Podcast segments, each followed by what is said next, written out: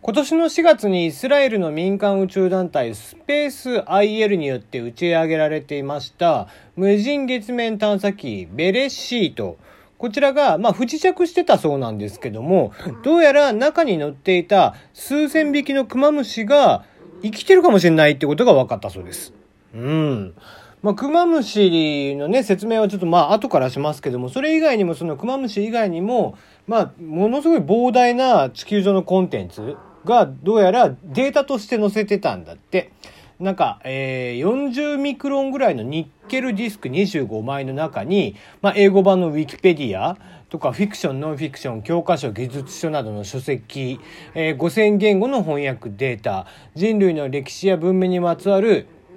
3000万ページ相当のコンテンツが保存されているということで、まあ、将来的にね、例えばその月に、えー、クマムシとかを送ってって何億年とかね、何十億年とかなって、またこう人型とかに、こうなんだろうな、進化していった時に、それを解読してってもらえれば、まあ大昔にはこんなのが、こういう人類がいたんだよっていうのの記録になればな、みたいな、きなんか、そんな感じで送ったんだって。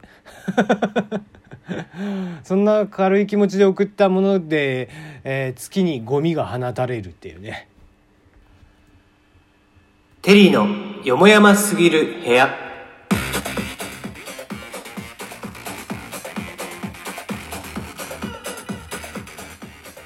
改めましてこんばんはテリーでございます。いかがお過ごしでしょうか？そうこのねクマムシってすごいんですよ。まあ名前ぐらい聞いたことあるんですけどとは思うんですけどもね。あの2人組のお笑いのユニットでってそっちじゃねえよって話で。はい。まあ、あのクマムシもそこから多分付けられてるんでしょうけども、まあ、クマムシっていうとね、地球上最強生物なんて表現をされたりします。あの、具体的になんでそんなこと言われるかっていうと、とにかく死なないの。もうね、こいつらはほんととにかく死ななくて、まあ、大きさなんていうものはもうたかが知れてて超ちっちゃいんだけど、もう目に見えるか見えないかぐらいなんだけど、そのとにかく、まあ、放射線に強い。あの人間の致死量の半分の約1000倍まで放射線に耐えたとかあと電子レンジに耐えたとか、えー、マイナス273度。あこれ乾燥状態ね。乾燥状態であればマイナス273度から100度。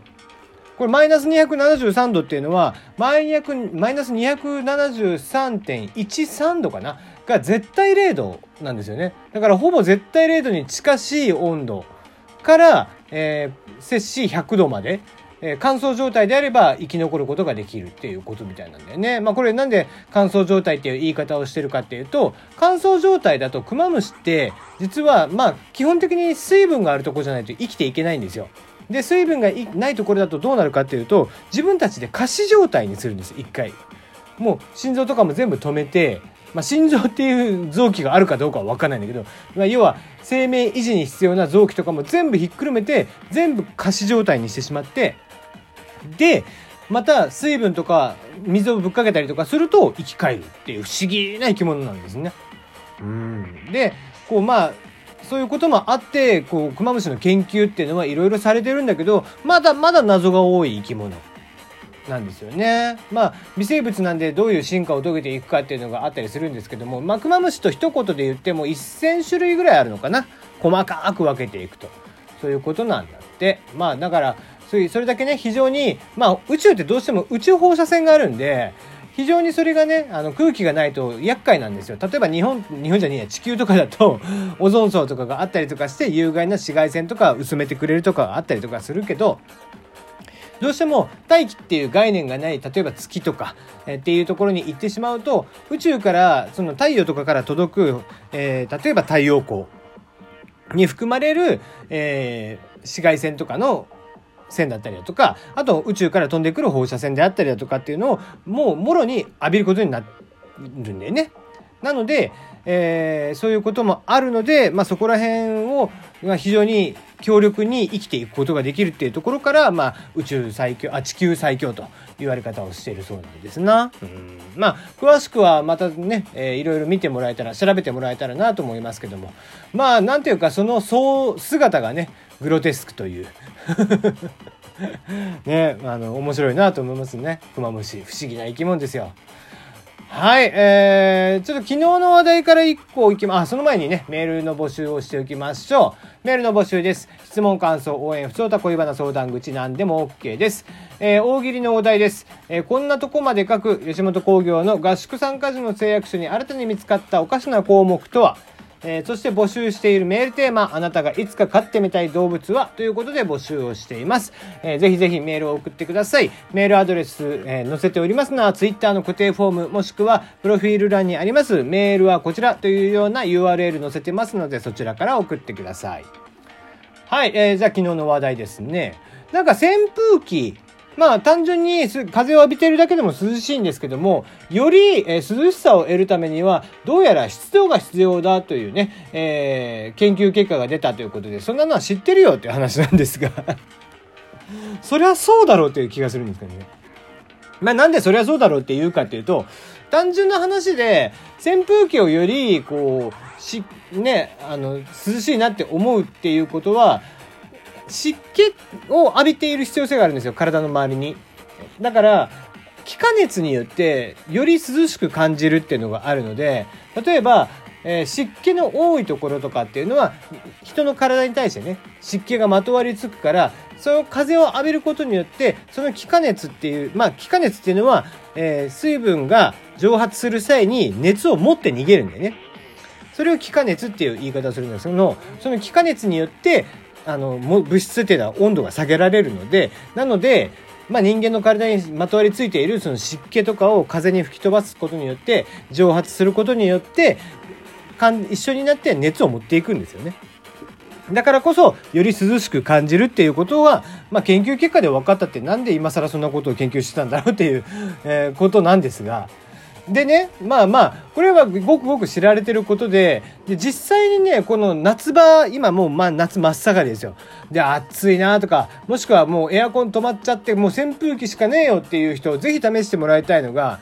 これ本当にやってみると寒いんですけど、あの、濡れタオルで、常に扇風機浴びてるところを濡れタオルでガンガン拭いていくの。もうちょっと乾いたなと思ったら濡れタオルでまた拭いてでちょっと乾いたなと思ったら濡れタオルで拭いてとかするとですねむちゃむちゃ寒くなります。もうものの5分10分浴びればもう結構な寒さを感じると思います。もうねこれはあこんだけその気化熱っていうものがはっきりと熱を奪っていくんだなっていう感じがしますね。なのでまあどうしてもねちょっとこうなかなか体がほてってるなと。まあお風呂上がったけど、どうしてもこう、シャワーだけだとね、まあお風呂にしっかり湯船に入るとやっぱり熱って逃げていくんで、あの体がほてってたとしても、やっぱりしっかりと逃げていくんでいいんですけども、なかなかシャワーだけだとさ、この時期、ほてった体が下がらないというか、温度が。なのでそういう時には扇風機とかで、こう濡れタオルとかでこう必死にね、体を濡らしながら冷やしていくと、ガンガン冷えてくれるので、これはぜひおすすめをしますね。試しに、まあ、やっていただけると本当に寒いと思います。で、もう一つ言えるのは、あの、扇風機に関しては、あの、よくね、寝てる間ずっと扇風機浴びてると死ねるとかって言うじゃん。あれね、マジで死ねます。いや、マジで死ねますって、まあ、あたかも体験したかのように言うんだけど、これ、昔もしかしたら話してるかもしれないんだけど、僕がね、若い時に、まあ、エアコンがなくなった時があったんですよ。まだ博多に住んでた時だったかな。で、エアコンが壊れちゃって、その夏。で、やっぱ夏にエアコン壊れるとさ、いくら買い直すとしても、なかなか工事とかに来てくんないわけ。で、その間、じゃあどうしてるかっていうと、やっぱ扇風機で過ごすしかないんだけど、あんまり暑い時に、もうずっと扇風機を浴びっぱなしで寝てたんですよ。首振りとかもなしで。もう一箇所固定で、それも足元斜め、えのところから、まあ、体全体浴びれるようにぐらいの感じで扇風機でちょっと強めにかけたのよね。で、何もかけずにただただ風を浴びるっていう感じにしてたんだけど、そしたら、朝、その扇風機を浴びている方の、まあ、まあ、仮にね、右側から浴びているとしようよ。右側から浴びてたとしたら、その右側半分がね、ガチガチになって動かないんだよ。これもうびっくりするぐらい本当に体が動かなくて。で、まあ、結局朝起きて、あまりに寒くて、体半分が。でも、もう半分は暑いんだよ。もう半分暑くて暑い。もう左側はすごいほてってんのに、右側がすげえ寒いもんだからシャワー浴びて一回体温めたもんねそれぐらいもう体が冷え切っちゃって動けなくなるぐらいもう本当に体温が下がりますなので、まあ、どうしてもだから殺したい人がいたら夜中寝てる間、まあ、扇風機4台ぐらい用意して 寝てるその人のこう上下左右から緩やかにね本人気づかん程度にあんまりうるさくかけちゃうとやっぱりうるさいから扇風機ってね。うるさいんで静かにかけて緩やかに朝からあ夜から朝方にかけてずっと扇風機を浴びさせてってしとけばもしかしたら完全殺人できるんじゃねえかなって 内心思ってたりします。はい。えー、今日はそんなお話でした。また明日。